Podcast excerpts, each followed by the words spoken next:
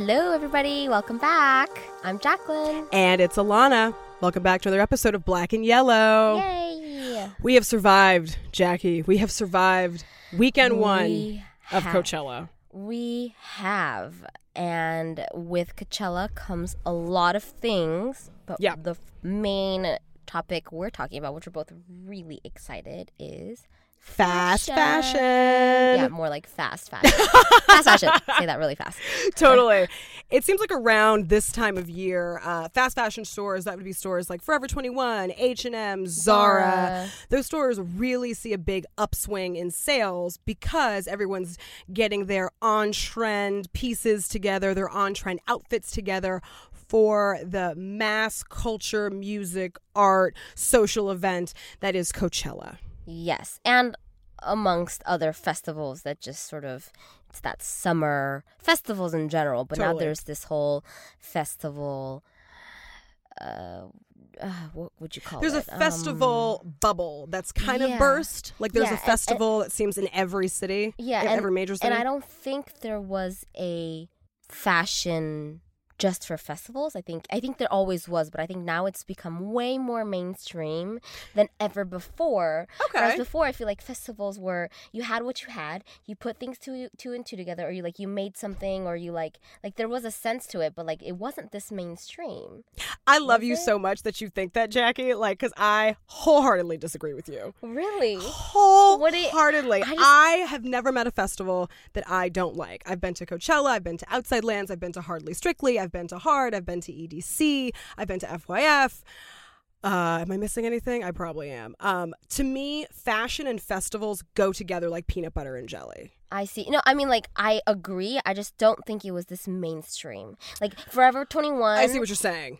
Five to ten years ago wasn't catering to this festival Yes. group. Yes. It existed and it was this thing that Mhm. existed at festivals where you would go and you'd be inspired and you'd get creative. Yeah. And you'd make and build and put together. I see the point you're making. actually that's what the point I'm making. Okay, yeah, like H and M didn't have a They didn't Coachella cater. line No, ten years they never ago. never catered to this festival niche group, whatever that it is that they are. You know, uh, that that didn't exist. I never walked into Forever 21, 21 and been like, oh yeah, those were that's what's gonna be hot at a festival. It was just like, Right. you know, Yeah, and totally. so within that has come more of this whole fast fashion. I think as festivals get more and more commercial That's yeah, that's and ideally more people, I mean, let's be real, festivals are a rite of passage. Yes. For teenagers, for college kids, I guess still for some adults that are looking Yeah. to. and a lot of adults take their kids. it's true. if you're so if the festivals are so in your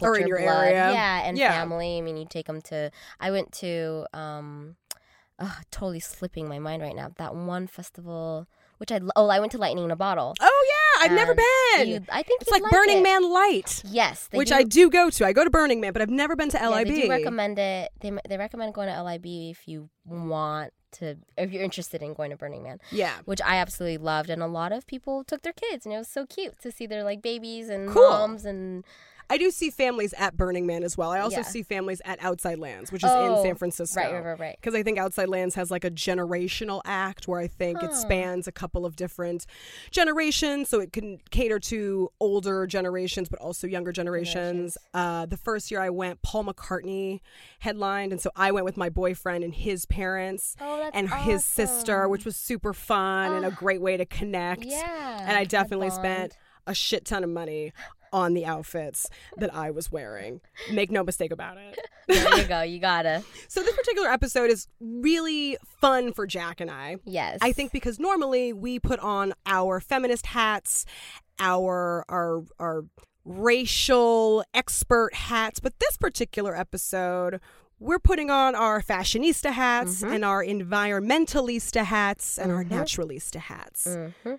So I'm excited about this episode. Me too. So we're talking about fast fashion. We're talking about specifically why fast fashion is such big business in Asian countries Specifically. and why fast fashion consumers tend to be very much Asian.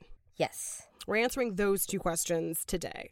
So before we get into the answers for those questions, let's talk about what fast fashion actually is. So, fast fashion is a term, it's used by fashion retailers to express the fact that designs move from catwalk or runway or lookbook to capture current fashion trends. So, fast fashion clothing collections are based on the most recent fashion trends presented at Fashion Week in brand lookbooks. Perhaps you might see these clothes on the backs of fashion influencers, celebrities, and uh, fast fashion retailers take these looks, they water them down to make them street level appropriate, to make them everyday wearable. Hmm. They recreate them very, very fast, and then they sell them as quickly as they are created. Mm. So the idea of fast fashion is uh, high consumption, high turnover, but not necessarily the highest of quality. Yes, we all. If anyone has ever shopped at any of these stores, you'd know that couple months from now, if you really like that one pair of shirt, in a couple of months, it's it's gone. Right, exactly. Yeah. So essentially, the process for fast fashion is let's say that you have a Chiara Ferragni from the Blonde Salad or a Leandra Medine from the Man Repeller. Let's say that they're wearing a look that might be similar to something straight off the runway. You'd get a picture of that that ends up on a fashion inspiration board for a Zara, Inditex, a H&M, a Forever 21. That's the essential that's the essence of what they're trying to create. So if it's an mm. awesome yellow frilly cutout dress that one of those ladies is wearing, and H&M will come along and essentially rip that idea off. They'll recreate it using products that ne- not necessarily are the best quality but are really trendy, really of the moment, and Affordable affordable. Totally. for the middle class. Right. And retailers know that the general public wants to wear these designs that are perhaps a little bit too expensive. So they mm. recreate them super fast, get them into stores super fast, and then boom, the trend is done after a week or so and it's on to the next garment. And so I'm not a fashionista, although I do love fashion and enjoy it, and I think it's something very creative and fun. How many seasons would you say a normal fashion, uh, if you were, how many seasons are there? Is it typically four, like winter, spring, summer, fall? So it used to be two. It used Two. to be spring, summer, fall, winter. And then it became four spring, summer, autumn, or fall, winter. yeah, Now it's a little different. it is. Now there's 52 micro seasons. That blows my mind. If you That turnover anything- rate must be so fast. Oh, yeah. shit. Totally. So there's 52 micro seasons, but there's also 52 of something else, Jackie, right? Aren't there 52 weeks in a year? Yep. So that means that with these micro seasons, every week is Pumping a out. different trend that's being pumped out. Wow. Which means the week before, those clothes are essentially going on a very hot, fast, quick sale Mm-hmm. so that these retailers can make room for new on trend pieces to come in. That's so scary to me. Right. And if we're talking about stores like Zara, like Zara gets two shipments in a week, but H&M and Forever 21 for instance, they get new shipments in every day. Oh my gosh. So they are cranking out clothes as fast as humanly possible. But then once those clothes are, are thought of as out of trend or quote unquote dated, Right. they are put on a very fast sale. And the hope is that consumers come in, are intoxicated by the low prices, and purchase. yes.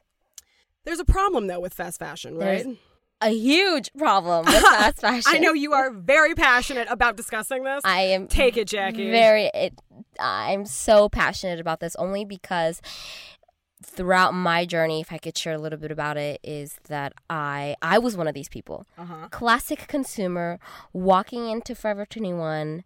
Oh my god, $9? Yep. Ooh, bad girl. um oh this is only six dollars totally buying it cheap whatever a couple months from now throwing it out it's there's it's faded or it's ripped or something about it and then i stumbled upon this documentary on netflix called the true cost mm-hmm.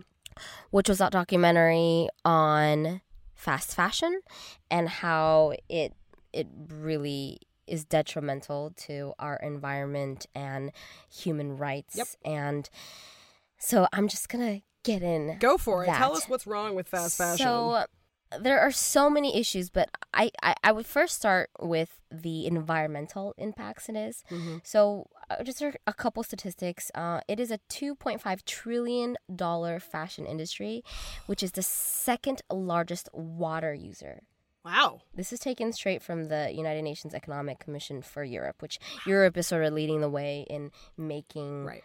uh, this whole fast fashion hopefully more responsible for Mhm. what they're doing to this planet. Uh, 10% global carbon emissions, 20% global wastewater. One cotton shirt cost two, or it takes 2,700 liters of water. One cotton shirt. I'm thinking about how many cotton shirts I own Yeah. I'm doing is the myself too. is the amount of water a person drinks in two and a half years. Damn. And and then you want to take that to another environmental aspect. The amount of pesticides these farmers have to spray on their cotton Mm. fields in Texas, or you know, a lot of. I mean, the one in Netflix, they show they they interview this farm on Texas, and then the detriments of those pesticides on the farmer's health. Mm, So yeah. you see the link. I think one of the farmers died of cancer or something where they found that the pesticides actually had a direct link to his illness, which caused him to die. I'm not shocked. Um, it just it's just there's so many that I I realized that I couldn't support anymore. I Mhm. couldn't be part of this this industry that was giving into or uh, adding to our current climate situation. Uh, talking about the unsafe conditions, the child labor, Yeah. these people that are literally they literally call it a sweatshop, uh, that are working in extreme unsafe conditions Mhm. uh, the I mean they call it the dirty labor secrets of fast fashion. There was this one big garment building outside of Bangladesh about a couple years ago. Heard about this. Um, where the building fell because no one was keeping up with safety regulations and checking in and seeing what it is, and about a thousand and two hundred garment workers died.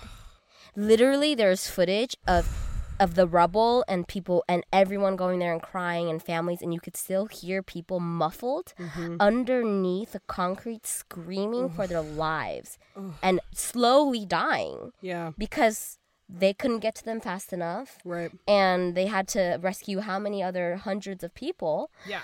uh i think the problem that it is is that to 30% of our clothes sorry in 1960 95% of our clothes was actually made in us 1960 this is only what 60 years ago Yeah. just about right Yeah. 95% of our clothes were made in the us Whoa. yes I actually didn't know that. yeah Huh.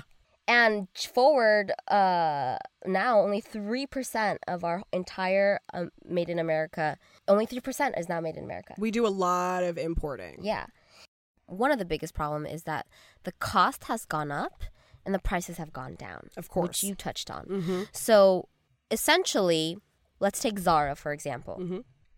they sort of freelance or they go to this hub factory to tell them, hey, this is what we need to get done. Then they farm out production to a series of spoke factories. And I think what they explain in the documentary as well is and then these factories do subcontracts Yeah. with other little factories and then Zara doesn't know about.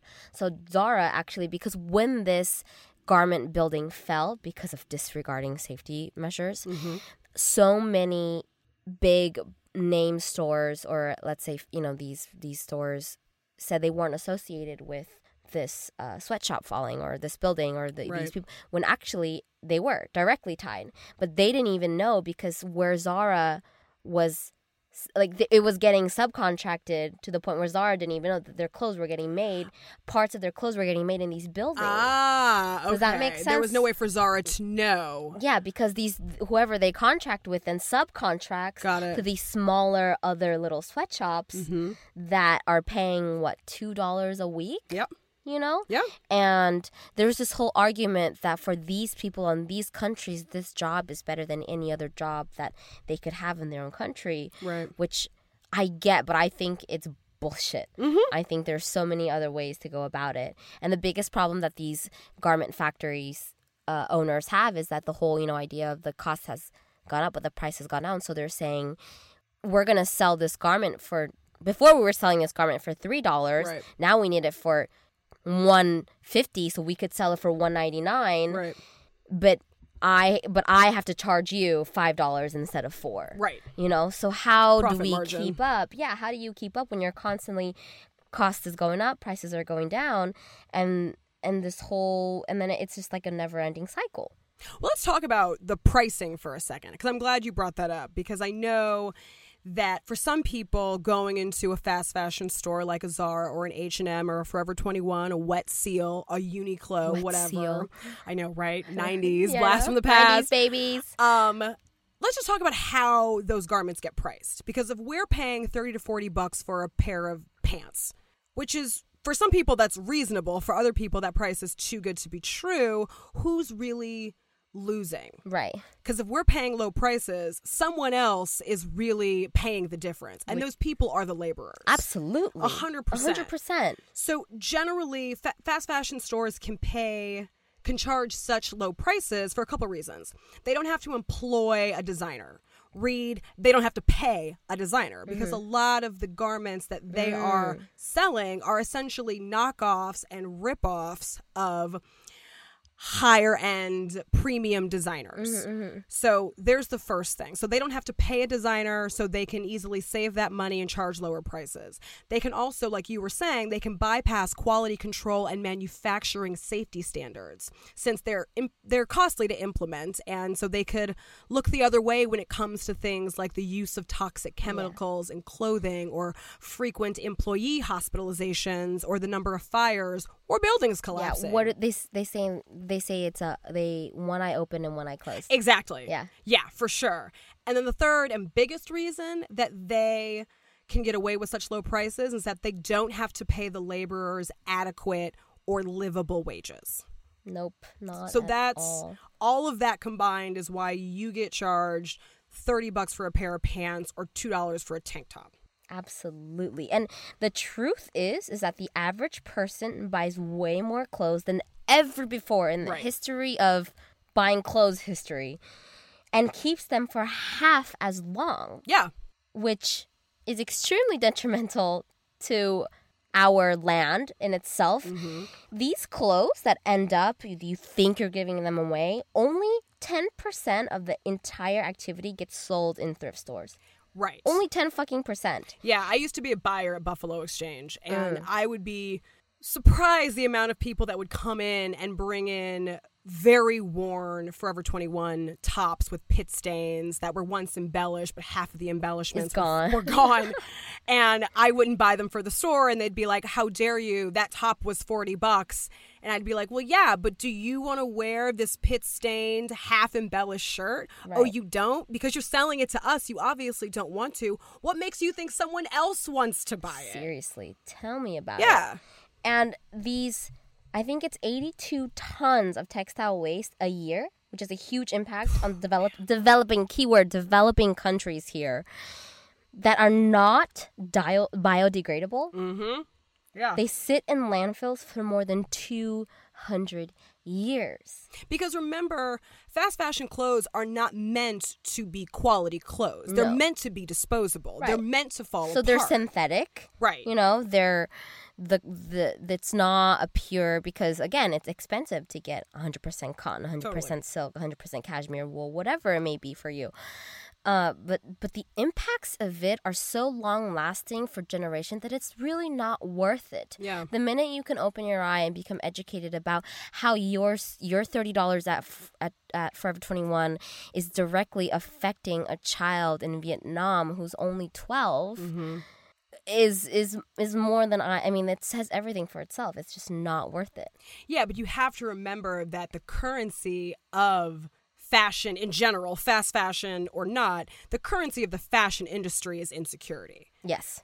the in, the fashion industry, specifically fast fashion, wants you to feel like your clothes are almost out like a of high, date. Yes, Too. I've been Yes. there where I'm like, oh my god, I'm I'm on a high right now. Yeah. I got five five garments and I only paid twenty dollars. What the Yeah. heck? And there are neurological studies that show that in the brain, when you are shopping a fast fashion store, it's less about the garment that you end up purchasing mm-hmm. and more about the thrill of the hunt Yes. and the, We've all been there. of course, and the securing of a quote unquote good deal. Yes. Definitely. That totally is stimulated in the brain 100%. Yes. I And fast fashion stores are kind of like a drug, if you will. You know, if you're addicted to something like cocaine, you do cocaine, you got to get more cocaine to do more cocaine to feed the addiction. Fast fashion is the same thing. Yeah. You go to a fast fashion store to get the of the week trendy piece.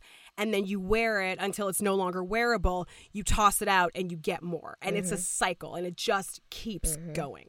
So I'm gonna touch a little bit about how how it ended up sort of becoming really popular in Asian countries Mm-hmm. and sort of why it's mostly so big in Asian countries. Yeah. So if we take it back a little bit, which if you want to chime in at any time, obviously go for it. Um, so design and manufacturing back then used to happen in Asia and India, Right. right? The biggest issue now is that there's a separation of the two. Oh, okay. Designs happen in mostly Europe and North America, Mm-hmm. and the manufacturing of it is still in Asia and India. Yeah. Hence the sweatshops, the child labor, so on and so forth. And with the rise, if you look at India and Asia, which combined, you know, five, six billion, seven billion people, Yeah. that obviously now have come into a sort of middle class, higher middle class Yeah. uh, status, Mm-hmm. you see, and now with the boom of the economy and the boom of these fast fashion stores that are now readi- readi- readily available to billions of people, Right. they've boomed there more than anywhere else. Totally. And if you think about, for me, if I, if I, if my, I, since I'm first generation, let's say I'm, if the same thing, if I went back to China or something, and I would have access to work in the city, whereas most people didn't work in the city before. They worked at home. It was a family business. You ran a farm. Yeah. So more and more now, you see second generation going to the city to work. And you adapt that sort of that city lifestyle, which includes shopping. Right. That their parents couldn't shop before. They were That's right. they were i don't know feeding the donkey and, and, Mm-hmm. and milling stone milling and now you don't need to do that because there's machines to do that Right. right so with the rise of that and the, with the rise of that addiction that you say and i think the whole idea of, of communism and the idea that maybe Yes, communism was big in China.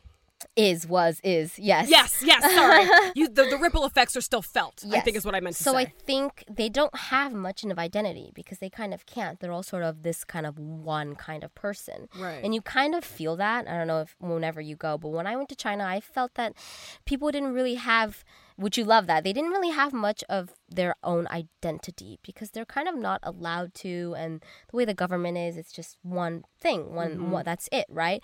And so I believe that this fast fashion sort of shopping gives them control over some sort of identity that they can still be creative. Yeah. Well, I can't do this. Well, I can't be this kind of person in my job or this kind of person in society because of the government or go and have more than one kids or whatever it is. Right. But I can buy this beautiful dress and feel good. Mm-hmm. And so that only sort of makes those businesses there even bigger and that conscious and awareness idea of fast fashion even harder to grasp. Right, because when communism was in effect in China, the idea was dress in a way that didn't show status or rank in society. And that's still kind of there. Whether whether it's not so an appearance, Right. It's still there in in their brain and Mentality. mental. The mentality is hundred percent still there. And wasn't wasn't part of communism like there was a thought that if everyone dressed similarly, it was like presenting a united national front. Definitely. Everyone sort of looked the same, no one poked out, and if you And you can't if you poke out, you it was looked down upon. yeah. Why would you want to do that? And there's and the amount the fear that you have for Right. being an individual. I mean, you just you just don't do that. And so once communism rule fell and people had all these options stylistically, Yeah. Why wouldn't you want to be preppy one day, Right, right, want to right, be right, right. bohemian one day, want to be goth one day, want to be glam? I mean, you have so many options available Yeah. to you. I think too. I mean, it's still pretty darn com- communistic, but I think with this whole modern society, sort of, and the Western influence and these other big named clothing brands going there and allowing that to be something they could, you know, make it their own. Mm-hmm.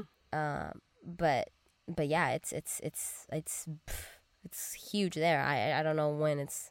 You've also got those big chat features like WhatsApp and WeChat, Mhm. which allows retailers to communicate directly Yes, to the that's. Target for sure. Everything. Yeah. Yeah. They can totally communicate directly. They can sell the most up to date trend or product available. Mm-hmm. Yes.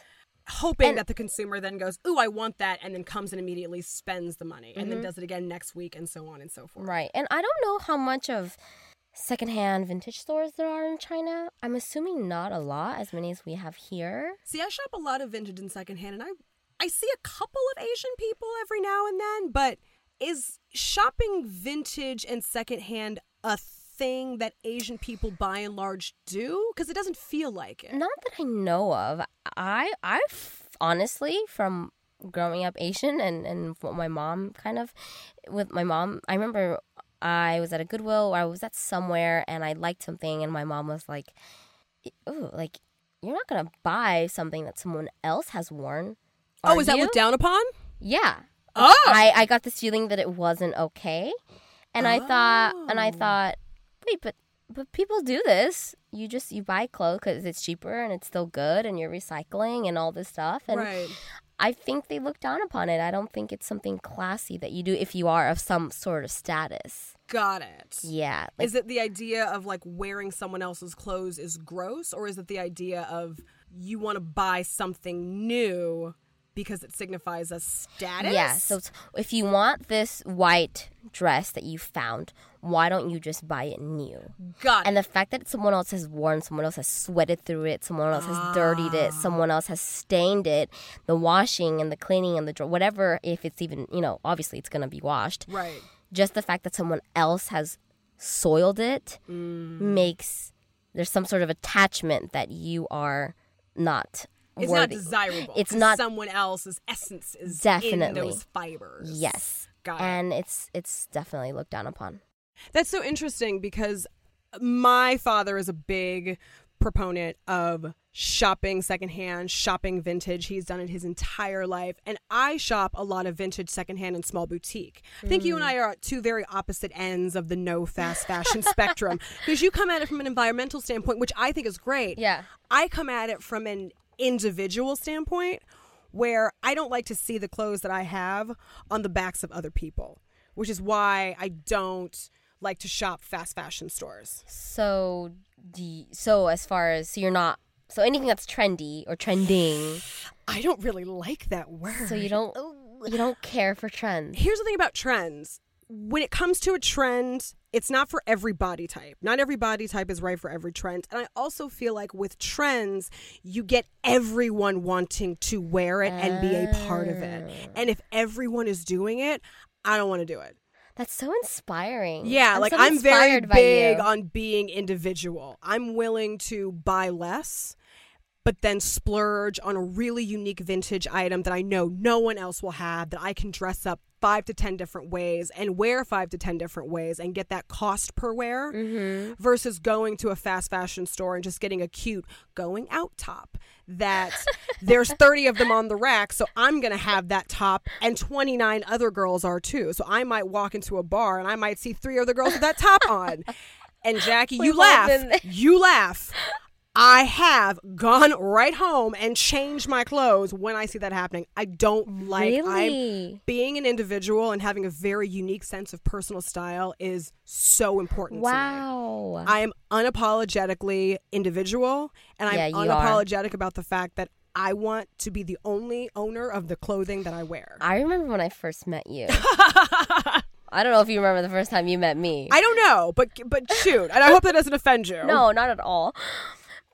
Your voice in itself is so powerful and is individual on its own. Thank you. I always tell people at work when you come in, I'm like, Alana's here. I don't know where she is. I don't know when I'll see her, but I hear her voice and I know she's in the building. Yeah.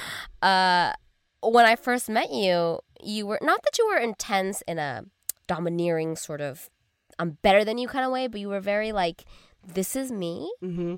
And you better like it. Or or this is me and this is who i am. And Yeah. and so that very you you made a very strong impact on me of that you were just going to be you and you didn't care who you're around. Because i have this and i don't know if it's because i'm a woman in society you know docile and i have to submit in culture Uh-oh. but i've definitely right? But i've definitely found myself sometimes being a lot more different around certain people because of who they are Got it. versus because of who i want to be just because i want to be that Interesting.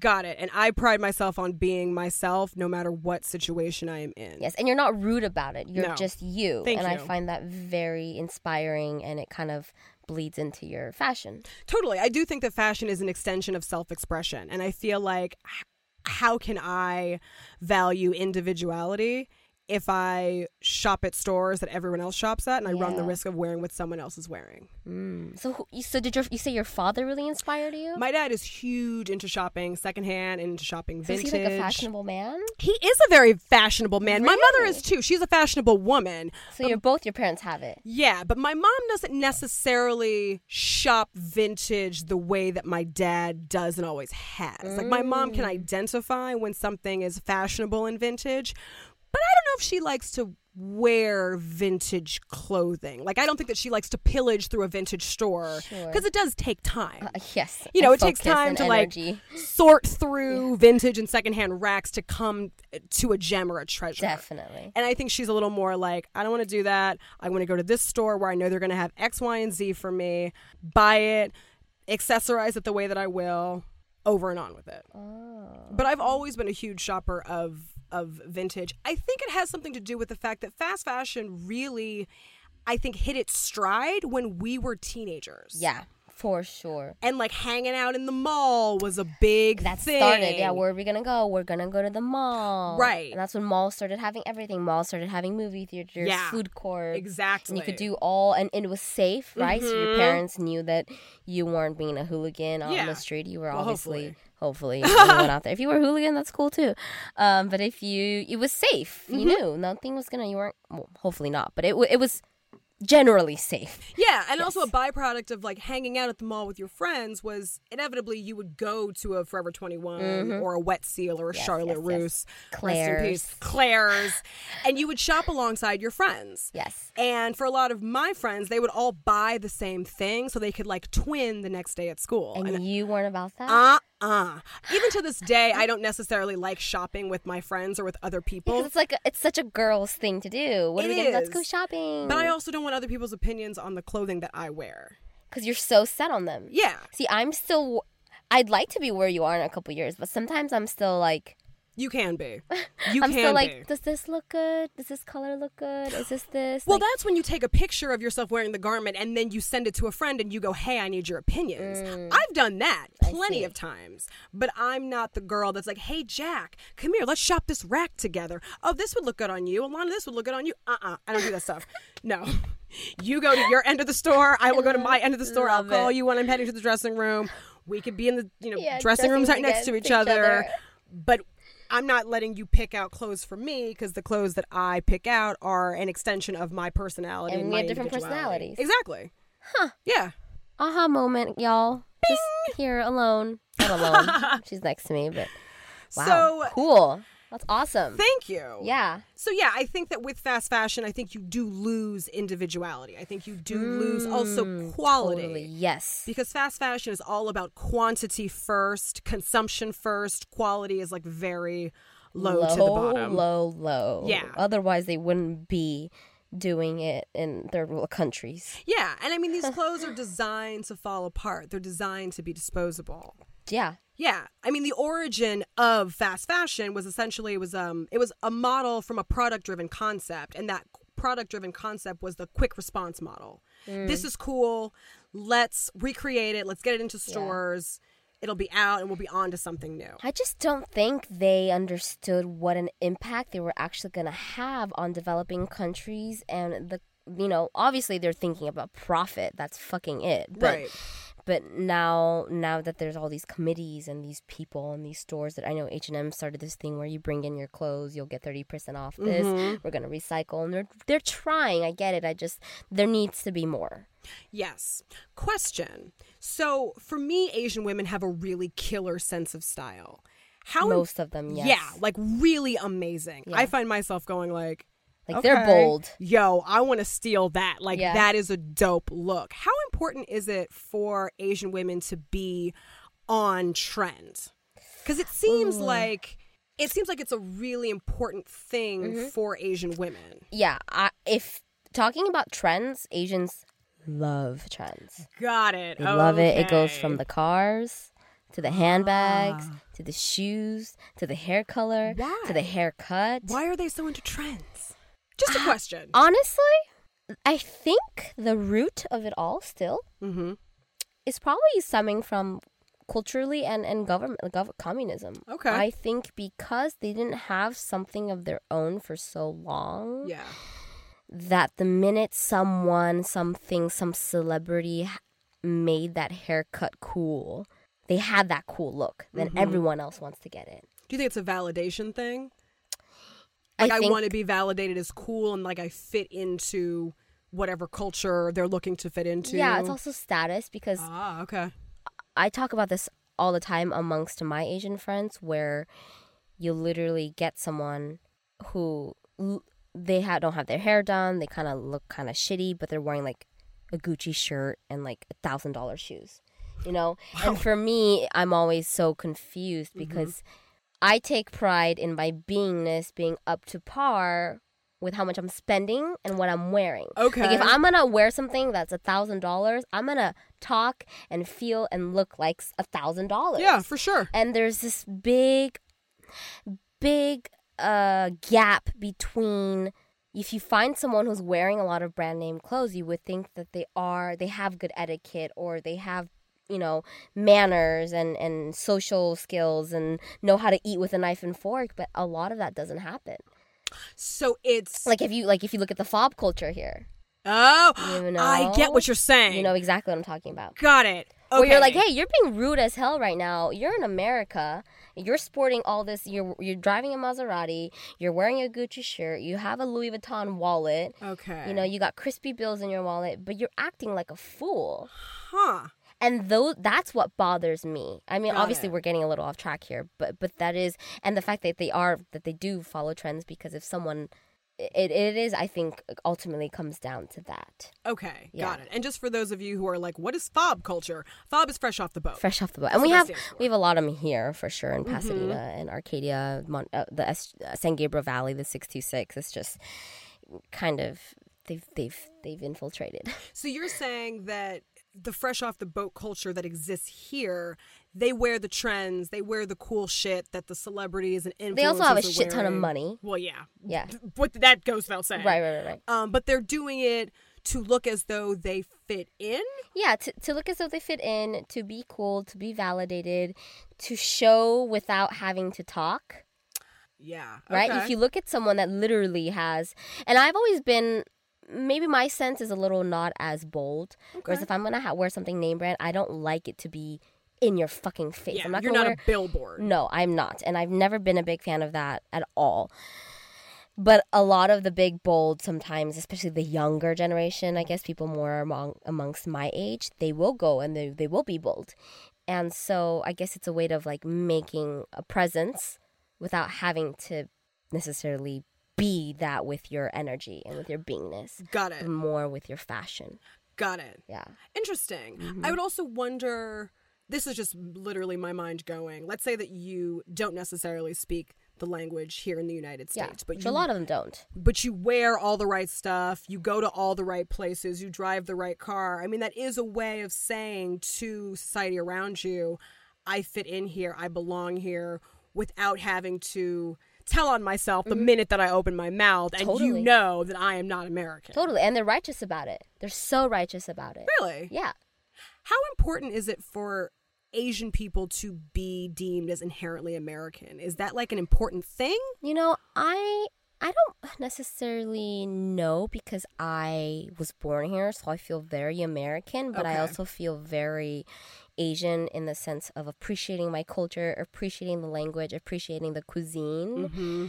Whereas someone who is a fob, depending on what age you came here, I think if you come here at 10, between 10 to 15 you have a better chance of assimilating and understanding the american culture because you maybe go through school and you Uh-huh. go through kids your age but if you come here for college or post college You got a lot of catching up you have do. a lot of catching up to do and they don't necessarily think that that is something that they should be doing Got it. so they might come off very ignorant and very rude and and sort of there is that fob culture where people are just seeing like oh well you have a ton of money to waste Hmm. you know yeah. you, you you're wearing all this and you're driving all this but when you open your mouth you don't know how to speak english Right. So thank thank you for investing money into our country Yeah. but don't you also want some some back that's how i see it like if i'm gonna go to a country and be completely like a fob in another country Right. I'd want to learn as much as I I could and, Totally. and bring myself and learn and absorb. But again, it, it's it's that ignorance that we're talking about. They they don't know what they don't know. Okay. Yeah. And uh, growing up in Arcadia, that that was everywhere, you know. Hmm. And you see that in a lot of other places too. Just fobs coming into the states and just really continuing that sort of. We could have an episode on this, like the fob stereotype. yeah. It's, it sounds like we could have an episode. Every, on I'm it. sure a lot of people, at least in California, could relate, but other states like Texas, I'm sure New York, Boston, Yeah. you know. Um, Interesting. yeah. Okay. So so now we know why fast fashion is so popular in Asian cultures. It's even popular here among Asian people. I'm yeah, definitely. But what can people do to not buy into the fast fashion cycle? Well, first of all? I think I can only speak for myself, and if you're like me, who's a sensitive little baby sometimes, learn your facts, know what's happening in other countries, developing countries, little children, family, and mothers. And if that really affects you as profoundly as it affected me, you'll only shop in either vintage, secondhand, or specifically made in USA stores or US US brands. That's why American Apparel was so cool. Yeah, it Yeah. was awesome Yeah. um and and also just consume less like Yeah. that's a big one Totally. like this whole consumer world capitalistic it's like you don't need to consume that much Mm-hmm. you really don't I totally agree. I think um for me, if a price is too good to be true, it generally is. Do not be fooled. Do not be fooled that that Forever 21 dress is that's 20 bucks is going to wear like a $2,000 Gucci dress. It's not. also, don't try once those hems start falling out or the snaps pop off. Don't think that you can return it to Forever 21 they're going to give you some money back. no. Hell no, they already got your money. i mean thank god my mom's mom was a seamstress and my mom taught me how to sew also too they realized they're, they those, those things are cookie cutters right Yeah.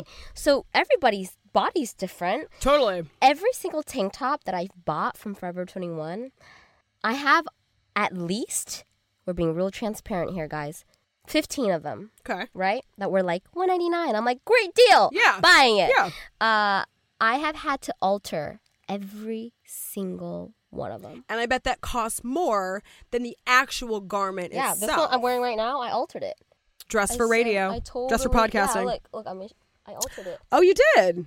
Yeah, But because you've always I'm- been able to sew clothes. You've always had a knack for that because you can I, sew. I enjoy it. It's it's it's therapeutic for me, and I feel sort of empowered that I can either make or create or alter my clothes. So I'm not at the at the will of putting. You know, everyone has a pile where they're like too short, too Totally. big, too wide, whatever. And Yeah. I and I hated feeling powerless because I'm like, I spent my money on that garment. I'm gonna fucking wear it. that is really empowering. Yeah, and so whether it's either you take it to get hemmed or altered, I think everyone should do that. Right. Or you give it away or you make it work for someone else. But I'm not the average size, but I'm more petite. And so I found that all of these tank tops would be so low on me Mm. and I couldn't wear them because my boobs would show and I Right. didn't want that. And so I had to alter every 15 one of them. oh no! And I and every time I'd get a new one to alter, I'd be like, why did I do this to myself? All for a dollar ninety nine tank top. dollar ninety nine. See, that's when the deal. That's when the deal's not a deal anymore. that's what I'm saying. It's yeah, too no, good to that's be when it's true. work. Totally.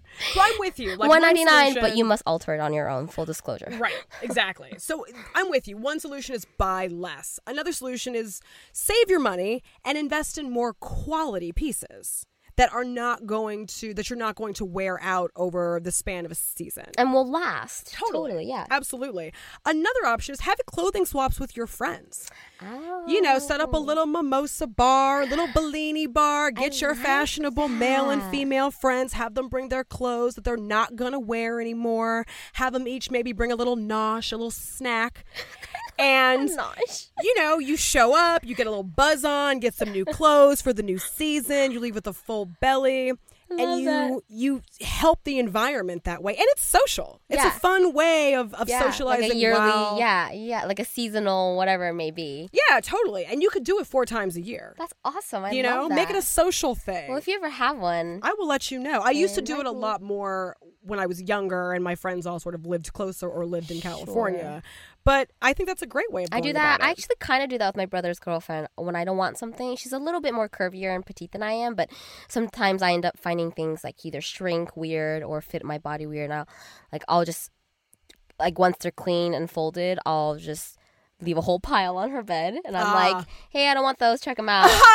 and our house has a couple girls, so we'll like if they're too big or too small, then she'll give it to the next one and the Right. next one, and we just sort of and uh, there, there's we always find a home. Yeah, totally. Yeah. You will always find a home for cool That's so- clothes. yeah, that's so smart. You can also make a capsule collection. Have you ever done this? What is that? So a capsule collection, it's when you pick 30 pieces that you love, that are well made, that are versatile, that you can basically mix and match. Match. So maybe you get a couple nice pairs of pants, a couple nice dresses, one or two shorts, maybe a couple of blouses, a skirt or two, a heel, a sandal, a sneaker, um, a blazer or two, a leather jacket, pieces that are well made, that are good foundation pieces, and then you sprinkle in a couple of trendy items and you mix and match those pieces. Maybe you've got a sexy bodycon dress that you can wear with heels out on a Friday night, but maybe you can also put that bodycon dress underneath a skirt. And then it's like a Mm, top, top. skirt And situation. sneakers. Pair with a cute sneaker, and you can go and have brunch you know or maybe you Oh. have uh, a nice bl- trouser and blouse situation that you can wear to work but then maybe you take off that blouse and you put on a really pretty going out top And you mean capsule like take this on as a challenge?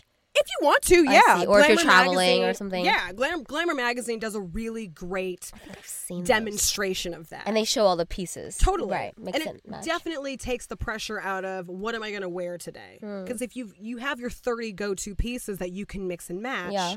that's not really a problem. Like you have enough options to last you for a month, Definitely. you know? Cool.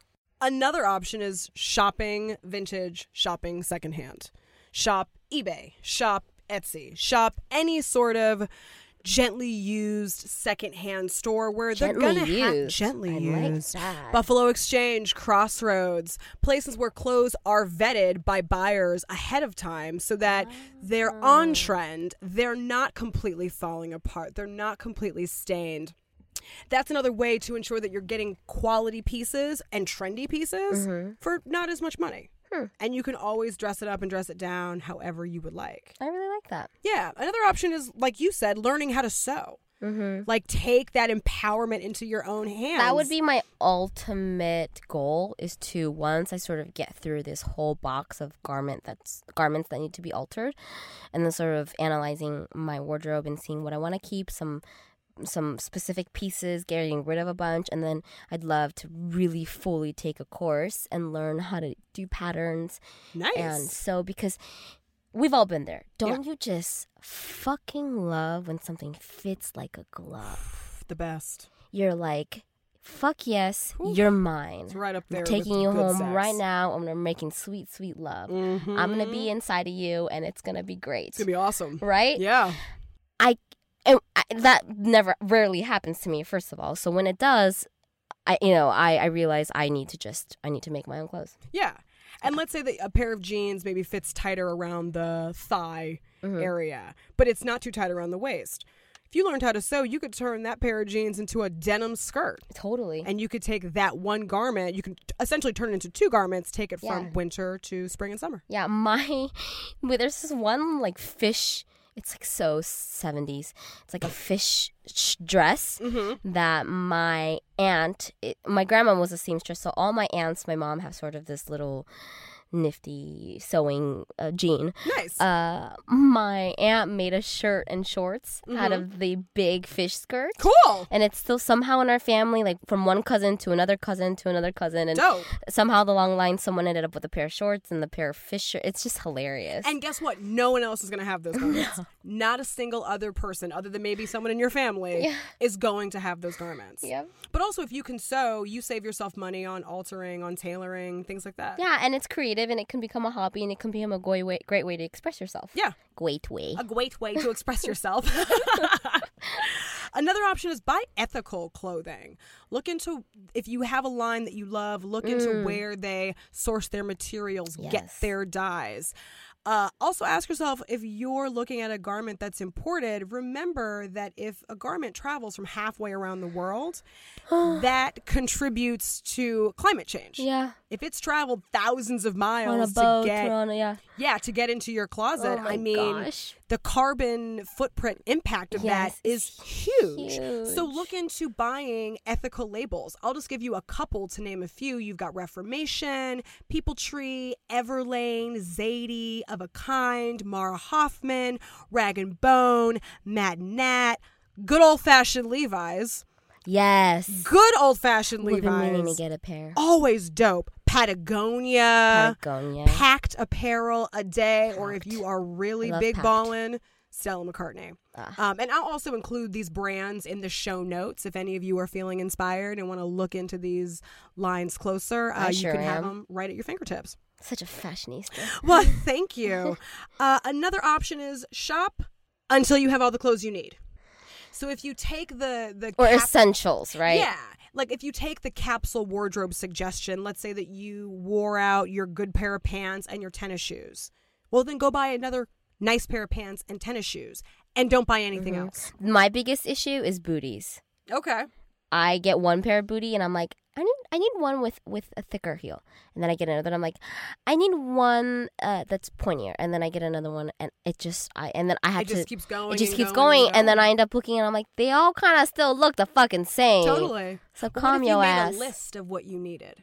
Just made a list. Yeah. I need a pair of pointy toe booties. I need a nice blouse. I need a denim jacket. Mm, I should do that. Buy those three items and you're done. Yeah. Leave the mall. Right. Like Leave go. the store. I think a great one is go to the mall, go to wherever you're gonna go shop with a focused intention on what you need and not necessarily going with like just a whatever blah because that's when it gets dangerous. Yeah. And that's when you end up leaving with 10 sale items Mm-hmm. or 10 somethings that you just couldn't help. It's like going to the grocery store when you're hungry. You're always going to leave with 10 to 20% more groceries than you need because you're fucking starving. Right. Yeah. I mean, at- least you can eat those eventually, but with the clothes, it'll well, not always. Not always. I Oh. mean, it depends on how hungry you are and what you buy. That's true. You But- buying like five bags of chips versus Right. Like my general rule of thumb when I'm grocery shopping is like I never go starving. I always go on a full stomach so that I buy only what I need. That's smart. Yeah, if I'm fashion starved, I'm going to buy more clothes than I need, which is going to contribute to this environmental problem. Yeah. But if I know what I need, I'm just going to go to the store that I know Right. is going to have what I need, get it, and go. And I am doing, I also too, I end up really buying things. I'm like, oh, I need this, oh, I need that. But then I look at my week and what I actually wear is just work clothes. Mm-hmm. Of course. And then leggings and The fashion, they got you. they preyed on your insecurity. They preyed on the Oh, fact that you felt out of trend, and they were like, "Ha ha ha, we're gonna get Jackie's yeah. money." I'm like, I'm totally gonna need to wear this one flower crop top. Never. right. Oh, exactly. Never. but I mean, if you ever come across an item and you're like, "Do I need this? Do I not?" Consider the cost per wear. If Mm. I'm going to invest in a hundred and fifty dollar dress, I am going to wear that dress fifteen times Mm-hmm. to get my cost per wear out of it. If I only can justify Mm. Cost wearing that dress, yeah, if I can only justify wearing that dress once or twice, it's not a good purchase. I'm wasting my money because I'm not getting the cost per wear. I see. Or along those same lines, if you see an item and you're like, hmm, do I need this? Do I not? Think of three to five different ways that you can wear that item. Yeah. If you can't Right off, right off the bat. right off right? the bat. Yeah, this which is why online shopping is really good. If you see an item you like online, look at your wardrobe and see how it fits in or or if it doesn't fit in. Yeah. And then if it doesn't fit in, maybe don't buy that item because you're not going to get a lot of use out of it. Yeah. Totally. Finally, wash less and hang dry. Mm. I feel like we in the United States boil the shit out of our clothes. we wash our clothes in scalding hot water. and that water. ruins and it, it ruins the integrity of the fibers. Yeah. Also, when we dry uh, dry a lot in the dryer, it ruins the integrity of the fibers as well. Yeah. Line I love drying my clothes because I'm Asian and I don't want to. Yeah, but So but you're onto something. Yeah. You're honest. Someone take a page out of, an, out of Jackie's book and line dry your clothes. Right. Wash your clothes in cool water as opposed to boiling hot water, which is Yeah. bad for the color and it's bad for the fabric. And it will make your clothes last longer if you wash on colder settings and you hang dry. hmm Or ha- and and hand wash too. The ones that you need to hand wash. Do that as well. Yeah. It's like being a dancer when I was growing up and like hand washing my tights. I used to Oh, love I doing have that. so many memories, leotards and tights. So there's a lot of different ways that you can wear ethical clothing, that you can wear clothing that's not fast fashion, but you will still be on trend. Right. Cool. Yeah. That's awesome. Thank you for all of that. Definitely. I'll put these these uh, ethical apparel lines in the show notes. Maybe I'll even put these suggestions in the show notes as well so that if anyone wants to refer back to them, you have them as a guide. Yeah. But fast fashion is killing the environment. It's quite literally killing people across the world. Yep. And we have to step up and we have to care and Mm-hmm. we have to take responsibility. So let's do it. Yeah, guys. all do let's jump on board. It's now or never. Totally. Yeah. If this episode has inspired you, we would love to know how you've made Please, changes please, in your wardrobe. Find us on Instagram. Send us photos. Yeah, we want to know how, if this has impacted you, if this has influenced you, send us photos of your new on trend secondhand pieces. We would love to Ow, see ow. them. Find us on Instagram at Black and Yellow Podcast. If you want to reach out to myself, Alana Webster, I am at Renegade of Fun. I am Jacklyn Chung Young on the handle. And thanks for tuning in, guys. Yep, this episode was produced by Christian Humes at Zeitgeist, and we will see you next week. Bye. Bye.